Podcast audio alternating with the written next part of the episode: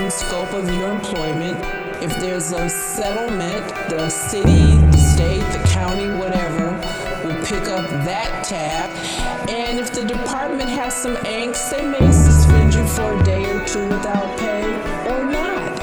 And so a lot of times what I see is I see police departments circle the wagon, not because they're really interested in protecting that officer, but they're interested in protecting that entity.